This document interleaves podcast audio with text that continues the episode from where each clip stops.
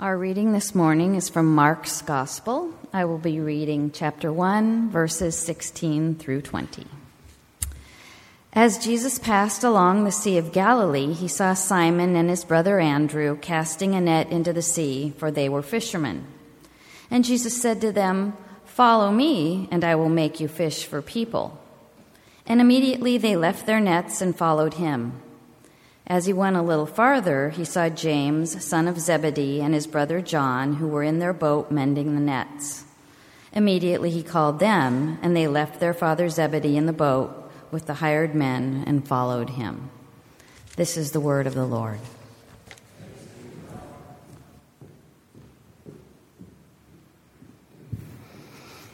July 1st is always a big day in the United Methodist Church. It is a day when we uh, uh, transition pastors and start new appointments. I am today beginning my third year of ministry with you, but it really just feels like I've finished my second year. Um, but all over our, our denomination, churches are receiving new pastors and new ministries are beginning.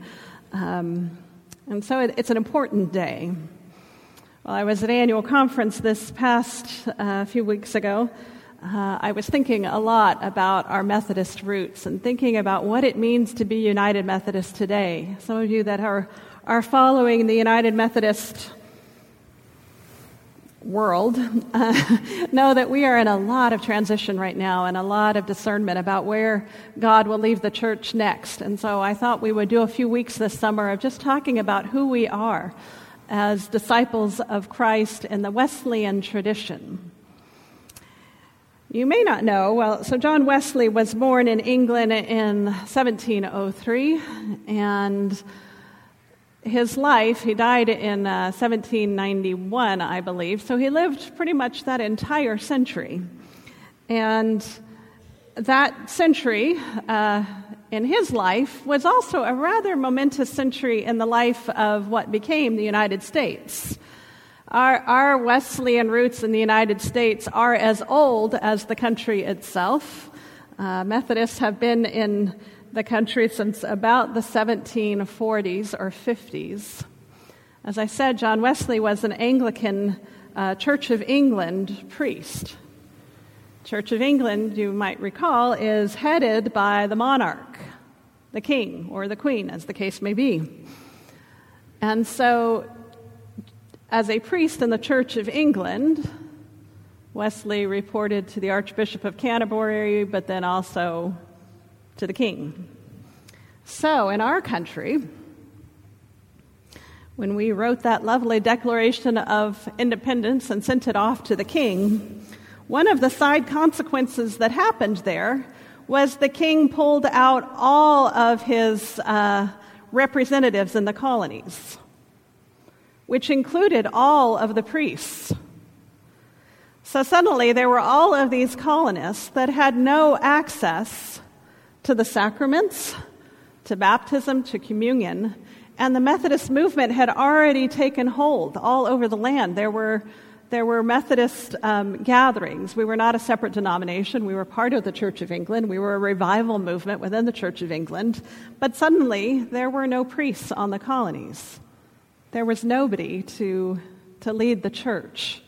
And so Wesley, in great distress and despair, begged the, the Archbishop of Canterbury to ordain some people to go and serve and continue to serve in the colonies, but he declined because we were at war.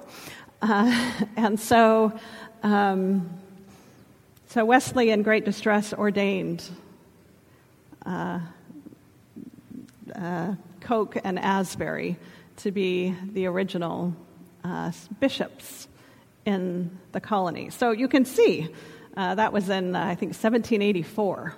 So you can see that we are so rooted in this country's history, and indeed, if, if you pay attention to the way the United Methodist Church is organized, we have an executive, a judicial, and a legislative branch just like uh, the United States. So many simu- similarities there. Um, uh, we'll talk more about that later, but uh, it seems on this this weekend when we're thinking about the birth of our nation to know that the Methodist Church has been here since well, since before we even began. That's, that's how rooted we are. Now, Wesley, Wesley was a prolific writer, writer of hymns. Certainly, we sing many of his hymns. He was a prolific writer of sermons.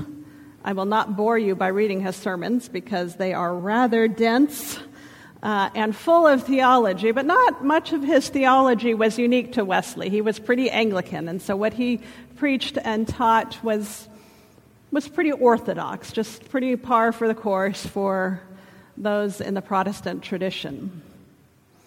Where he was unique was that he really, really emphasized grace. That is the grace of God that goes before us, the grace of God that surrounds us each day of our lives. And so we're going to be talking over the next few weeks about the different ways that Wesley defined grace. Starting today with prevenient grace. That word is uh, printed there in your bulletin if you've never seen that word before. Prevenient, the word, uh, re- uh, refers to a grace that comes before us. Before we even knew that God was at work in our lives, God was at work in our lives.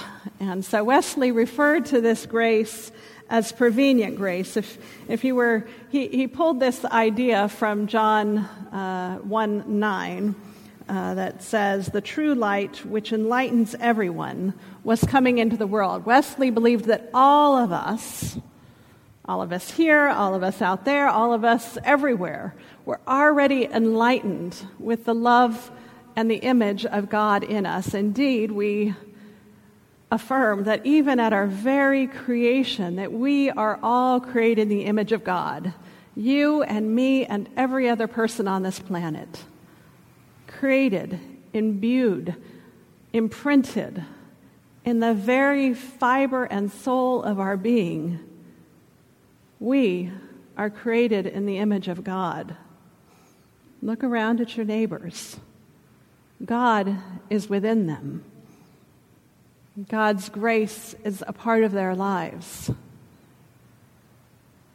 The scripture reference this morning that uh, Andrea read from Mark's gospel was Jesus calling the disciples. Jesus just called Simon and Andrew and said, Come and follow me. I'll make you fishermen. They hadn't done anything.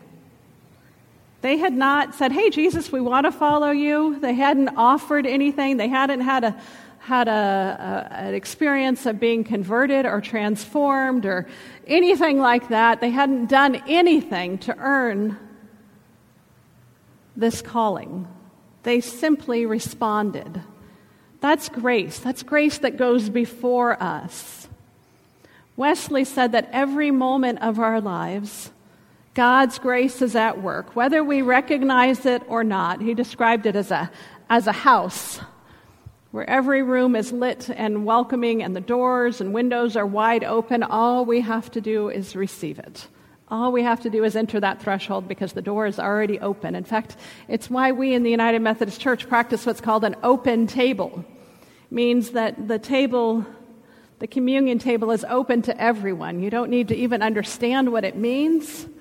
You don't need to repent of your sin before you get to the table. You don't need to to fill out any list. You don't need to tithe to the church. You don't need to, you know, do a whole bunch of stuff. You just simply need to come because God's grace is already available to us.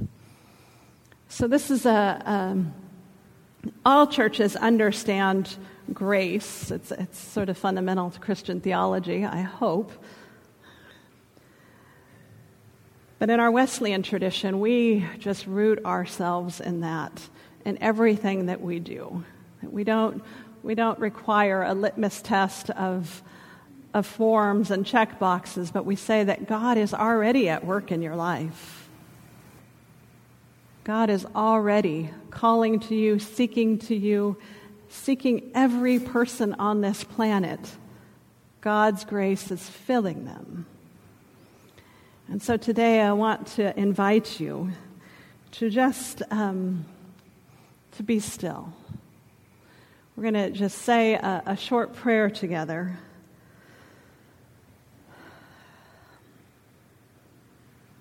God, your Holy Spirit weaves through every aspect of creation. Your Holy Spirit has been hovering over us since before we were born. You called us and every other person, God. You called us and you created us in your image. Help us, God, to know that, to know that incredible peace, that incredible gift of grace that you have given us. We didn't earn it, we didn't seek it, but you are a God of compassion and mercy, a God that sees us and that loves us. And so, God, help us to receive that gift with gratitude. In Christ's name we pray. Amen.